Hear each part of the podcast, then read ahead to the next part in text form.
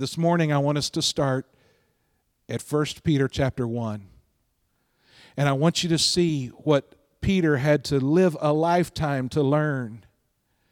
I want you to see again the living hope that we find in 1 Peter chapter 1 beginning at verse 3. He says, Blessed be the God and Father of our Lord Jesus Christ, according to his great mercy. He has caused us to be born again to a living hope through the resurrection of Jesus Christ from the dead, to an inheritance that is imperishable, undefiled, and unfading, kept in heaven for you, who by God's power are being guarded through faith for a salvation ready to be revealed in the last time. In this you rejoice, though now for a little while, if necessary, you have been grieved by various trials, so that the tested genuineness of your faith, more precious than gold than perishes uh, though it is tested by fire, may be found to result in praise and glory and honor at the revelation of Jesus Christ. Though you've not seen him, you love him. Though you do not now see him, you believe in him and rejoice with joy that is inexpressible and filled with glory, obtaining the outcome of your faith, the salvation of your souls. What a great and amazing message. And uh, Peter may have been the only person who could have experienced life at such a level that he could share that message of a living hope. And in the few minutes that we have remaining, let me just real quickly share with you five blessings that bring hope. As we look at the living hope, Peter unfolds that living hope. In verse 3, he says, Blessed be the God and Father of our Lord Jesus Christ according to his great mercy, he caused us to be born again to a living hope. If you are a believer, a follower of Christ, if you have trusted in him, then you need to remember it's not because you filled out the right card or walked the right aisle or said the right words. It's because God, in His mercy, caused you to be born again. And when He caused you to be born again, then you were able to say the right words and walk the right aisle and fill out the right st- cards or whatever it is. It's because His mercy, He brings us alive in Christ. And why does He do that? According to His great mercy, He's caused us to be born again to a living hope through the resurrection of Christ from the dead. He, he brings us to new life and then he allows us, enables us to live in hope, a living hope, it talks about. That living hope is possible because we have a living Lord. It comes to us through a resurrected Christ. Because of his resurrection, we experience that living hope. Well, as we look at that living hope, what does it look like? What goes into it? And there are five blessings that bring hope, that make up this living hope. First, in verse 4, we have an inheritance that is eternal. One of the reasons that we can have such great hope is because we know we have an inheritance that is eternal. Verse 4 talked about the inheritance that is imperishable, undefiled, and unfading, kept in heaven for you. And we remember that everything on earth, everything, is either in the process of decaying or eroding or rusting or wearing out. Everything in this world is in the process of going away. But we have an inheritance, not of this world. We have an inheritance kept in heaven, according to verse 4, that is undefiled and it, it cannot, it will not in any way decay. It cannot go away. It says it's an inheritance that is imperishable, undefiled, and unfading. We have a glorious inheritance in heaven. And that inheritance is not bound by physics or chemistry that is constantly at work in this fallen world, tearing things apart. Charles Dutton is a successful actor and director today, but acting wasn't always his thing. Before he went to school to study acting, he went to prison. He was, he was convicted for manslaughter. Eventually, he got out on parole, but while he was on parole, he was arrested for a, a weapons violation. He went back into prison where he got into a fight with a guard.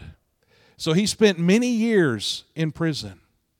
Eventually, when he got out, he decided to go to school, and so he worked hard and he made something of himself. He wound up going to Yale. Uh, he tells his story of going from jail to Yale.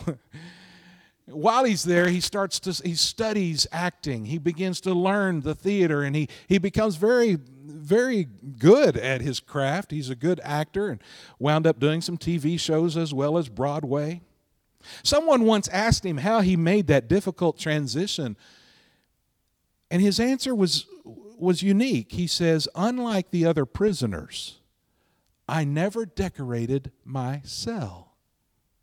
What he meant was, I never put up decorations in my cell because that's not my home.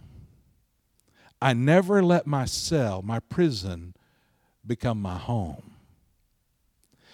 He understood that it was a temporary place and a temporary arrangement. Friends, if you are follower of Christ, if you trusted in Him, then you need to remember this is not your home. This is just the place where we're passing through. This is an opportunity to serve Him and to bring others along on the journey with us, but we're headed home. This is, we're, a, we're pilgrims on a journey. This is not our home. And so we have an inheritance that is eternal. And that brings us tremendous hope, a part of that living hope that helps us continue even when things are dark. But not only do we have an inheritance that's eternal, we have protection that is powerful. We can hope not only because we look forward to where we're headed, but we can also hope because we have protection while we're here, while we're wandering through the darkness, while we're facing perhaps the most difficult year of some of our lives. This is a dark world. This is a difficult time. There are harsh realities all around us. But we have one who protects. Look at verse 5. Who by God's power, you see, his protection is powerful. Who by God's power are being guarded through faith for a salvation ready to be revealed in the last day. We have a powerful protection that's going to get us through this experience until we can finally get to that last day where we will see Him in all His glory and we'll be set free from all the darkness and the heartache that surround us. Perhaps you have heard the legends of the rite of passage for early Cherokees.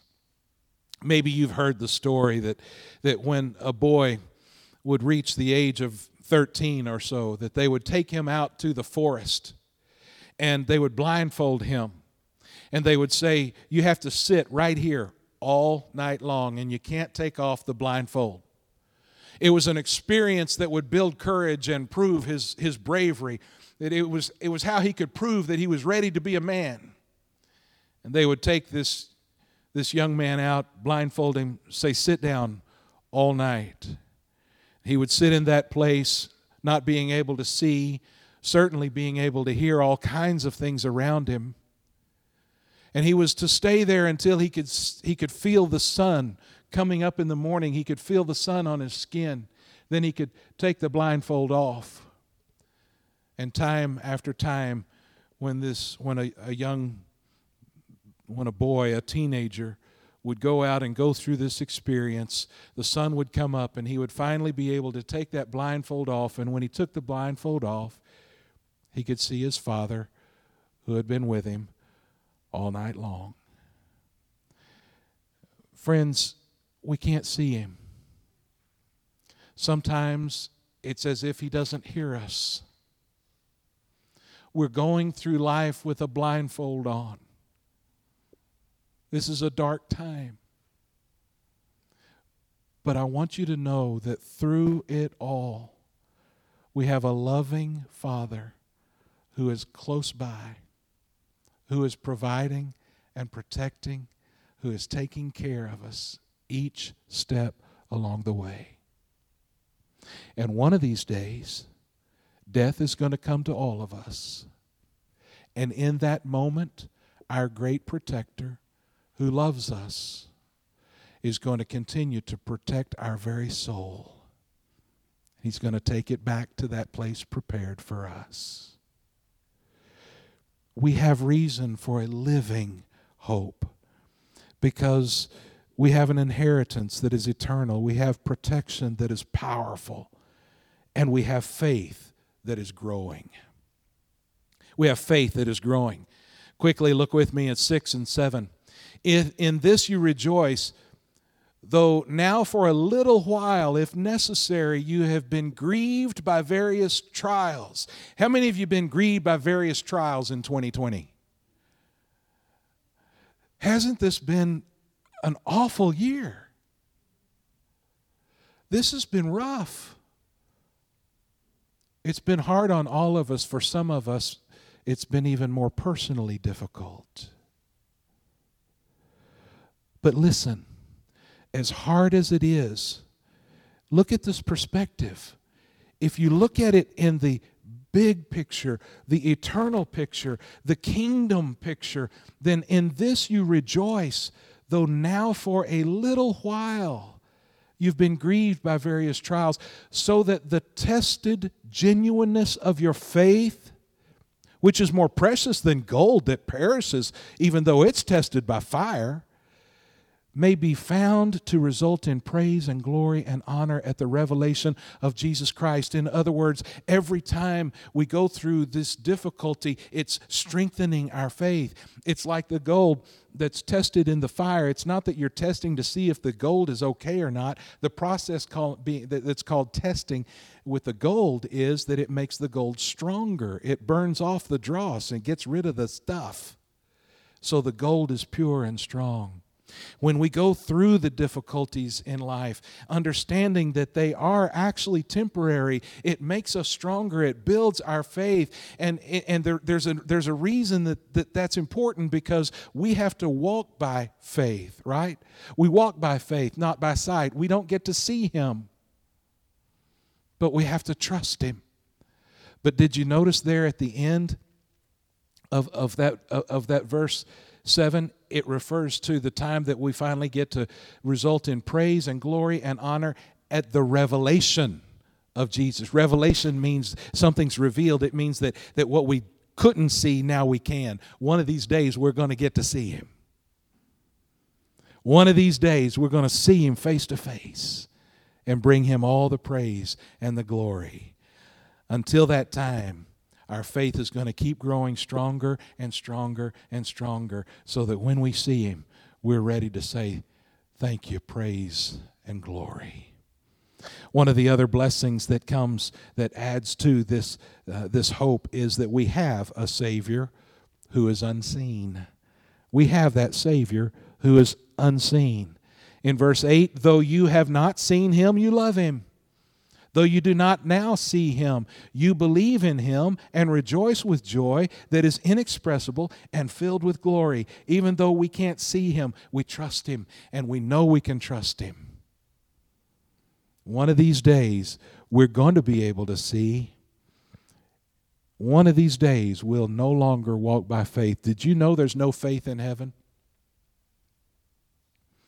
No faith in heaven. We need faith down here while we can't see Him, while we got the blindfold on. But in heaven, we don't walk by faith. In heaven, we walk by sight. We get to see Him, get to be with Him, get to enjoy His presence in a, in, in, in, in a way that is more real than anything we can experience here. There's a reason for our hope. And finally, there's one more blessing that is a part of that living hope, and that is a glorious future We have a glorious future. In verse 9, it says, obtaining the outcome of your faith, the salvation of your souls. We look forward to that day that we experience the outcome, the salvation of our souls, he says. In other words, he says, you have been saved because you trusted in Jesus. So you have been saved from the penalty of sin. You are now in the process of being saved as He sanctifies you or, or, as He makes you more like Him. He is delivering you. That's what the word saved means anyway. He's delivering you from the power of sin. You've been saved from the penalty of sin. You are being saved from the power of sin. You will be saved from the presence of sin. There will be a day when that salvation culminates in us being set free from this fallen, messed up, mixed up, goofy, crazy 2020 world. And we'll get to be with Him in all glory where there are no tears where there is no pain, where there is no disease, where there's no more dying. We will get to be with Him if we walk with Him here, even though we can't see Him. If we follow now, we'll be with Him forever.